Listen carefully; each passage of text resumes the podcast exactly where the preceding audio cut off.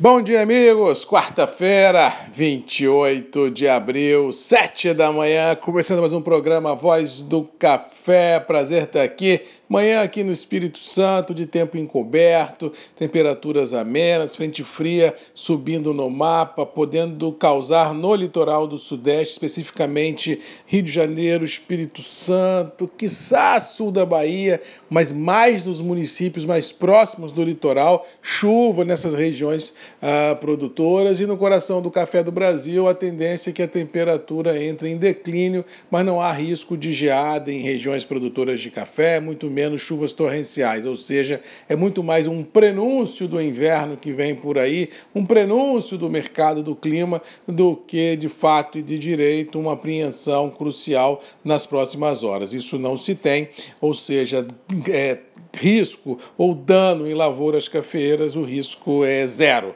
Ou seja, o que temos é muito mais ansiedade do que traumas. Com relação a, aos mercados, ontem tivemos um dia mais uma vez interessante, Nova York Londres para cima, dólar para baixo, uh, mantendo a pegada na, dos últimos pregões. Lá fora, uma tranquilidade na geopolítica, alicerçado também, no caso específico do café, de um quadro fundamental interessante, com safras aquém das expectativas e demandas punjantes globalmente falando, tem feito com que recompras sejam presenciadas e essa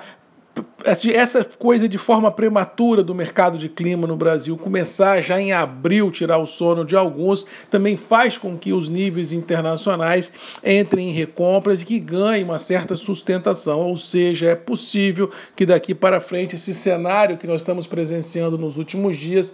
possa ser bem presente no dia a dia das operações, pelo menos pelos próximos 30, 40, 60, 90, 100 dias, que é o período que o Brasil passa como maior origem produtora de café do mundo, sendo assombrado semana a semana pelo mercado de clima. Ou seja, vamos ter bolsas firmes e preços internos do café bem sustentados, principalmente se nós continuarmos a ter esse dólar ah, oscilando dentro dos, das, dos atuais níveis, né, acima de 5,40, 5,50 dependendo do estresse político em Brasília. Ou seja, não consigo vislumbrar em curto espaço, nem no médio espaço de tempo, nenhuma chance de termos um viés negativo nos preços internos ou nas cotações internacionais. Continuo de opinião que o ano de 21 será desafiador no quesito abastecimento e, por tabela, na via inversa, teremos um ano de preços interessantes, é, tanto em bolsa quanto no mercado interno. E agora, uma pergunta que fica assim no ar é assim: será que esse novo rebaixamento que nós tivemos no dólar,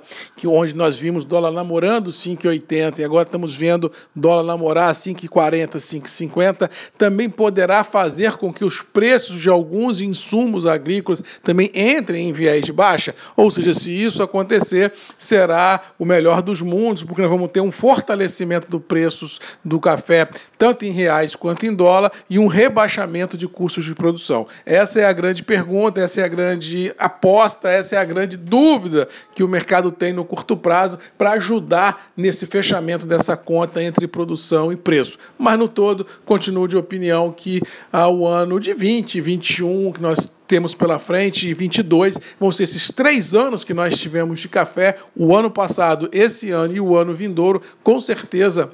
será um período em que o negócio o café será melhor ou remunerado e com certeza projetará níveis interessantes à frente. Fica para o cafeicultor o dever de casa de ter escala, dever de casa de ter água na sua propriedade, dever de casa de saber quanto custa o seu café e, por tabela, é, sempre tentar fazer médias de preços de vendas interessantes para que se tenha fluxo financeiro no caixa e, por tabela, tranquilidade na hora de tentar fechar a conta. Essa é é a grande quebra do paradigma do setor produtivo no curto e médio prazo. É olhar o cenário à frente desafiador e, e tentar tirar proveito dele da melhor forma possível. Mas que o ano vai ser interessante, com preços interessantes, eu não tenho dúvida. No mais, vamos ficando por aqui, desejando a todos uma boa quarta-feira, que Deus nos abençoe, que a gente possa continuar a ver preços de café firmes, bolsas firmes e dólar com viés de baixa, para a gente ter de fato e de direito uma cafeicultura e um agro punjante, colocando colocando dinheiro no bolso de quem precisa, que é o produtor rural. Um abraço a todos, fiquem com Deus. Boa quarta-feira e até amanhã às 7 horas comigo, Marcos Magalhães, a voz do café, grupos e redes MM, como de costume, ponto de encontro de todos nós. Um abraço e até amanhã. Tchau!